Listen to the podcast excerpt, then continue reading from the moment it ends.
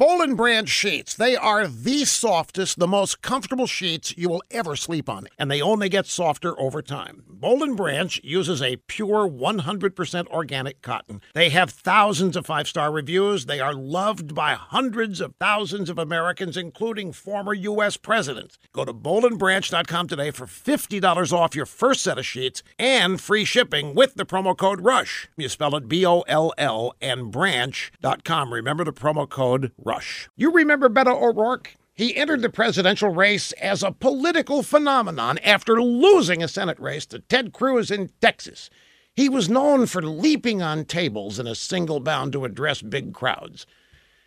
Well, now, according to the media, Beto's buzz has evaporated. He fizzled. He's just another face in the Democrat presidential wannabe crowd chasing Joe Bite Me and Crazy Bernie. But Beto has a plan, folks. For the last few weeks, he's deliberately entered a quiet period, same kind of quiet period he entered after losing to Cruz. It's a self imposed timeout. He's been building up his campaign infrastructure, and now he's almost ready.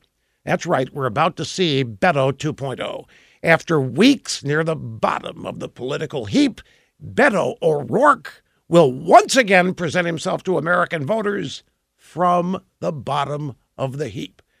He's going to have revitalized power, supposedly, but he's still going to be at the bottom of the heap, which is where losers always are. His quiet period officially over this week. Campaign strategy calls for a media blitz from the bottom of the heap. So, after all this time, America will finally see what it looks like to see a Democrat at the bottom of the heap thinking he can win again after having never done so.